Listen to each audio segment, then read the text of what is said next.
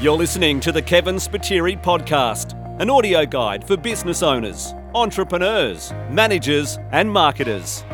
Serial entrepreneur, multiple business owner, and author of I Just Want It to Work, a guide to understanding digital marketing and social media for frustrated business owners, managers, and marketers, Kevin Spiteri will help you redefine what success looks like. It's time to listen to the experts and to the tips and tricks that have helped others pave the way to business growth. If you're frustrated with your efforts to date and are ready to make it work, you're in the right place. Here's your host, agency owner, photographer, family man, and coffee lover, Kevin Spiteri. I've had a really interesting question coming today. And the question is I have read everywhere that I should publish content that is valuable for the target audience. But it seems that what is valuable for my target audience is not really connected with services offered by my company. So, what should I publish on the company's page? It's a tough one to answer only because I probably need a little bit more context.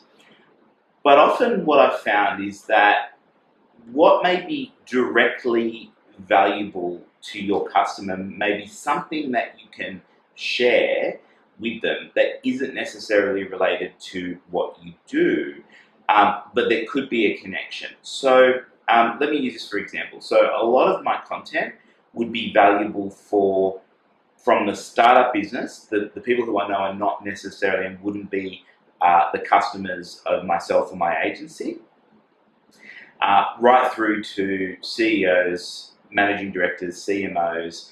Uh, so I have the spectrum of people that could uh, that would watch my content and find snippets of what I say hopefully very valuable.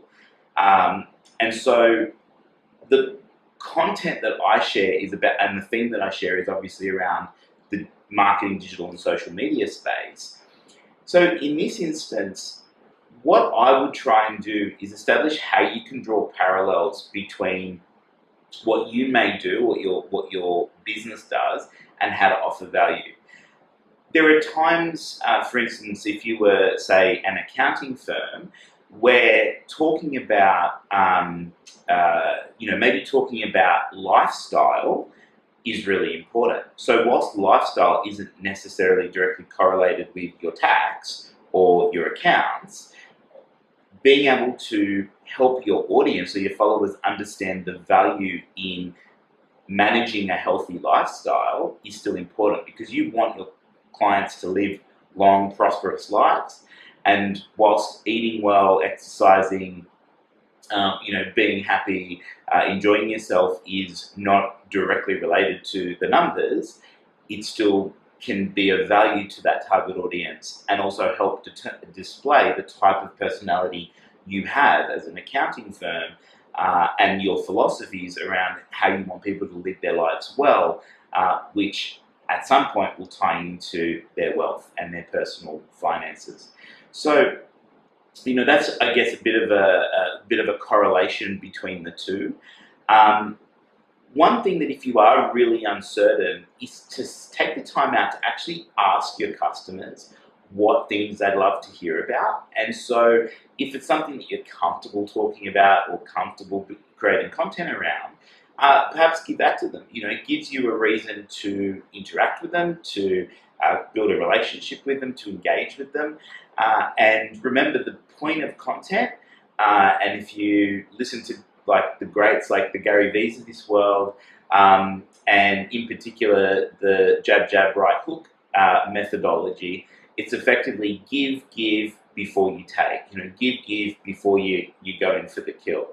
And that's the that's the uh, insight that I think a lot of people lose with their content.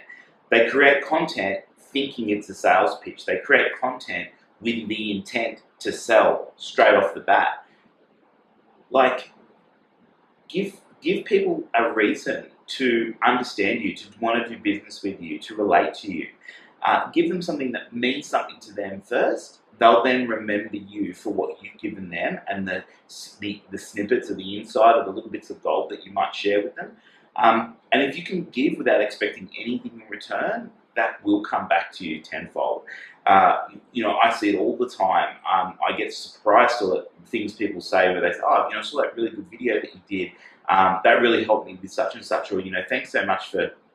You know, uh, that bit you wrote in your book and then you spoke about it in this other video, or you did that post on Facebook or on Instagram. And it blows me away how people remember that stuff. I'm not asking anything of them. I just genuinely want them to learn and to understand because I believe, especially in the marketing, digital, and social space, education is paramount when it comes to uh, business owners, managers, and marketers making the best decisions uh, for their businesses.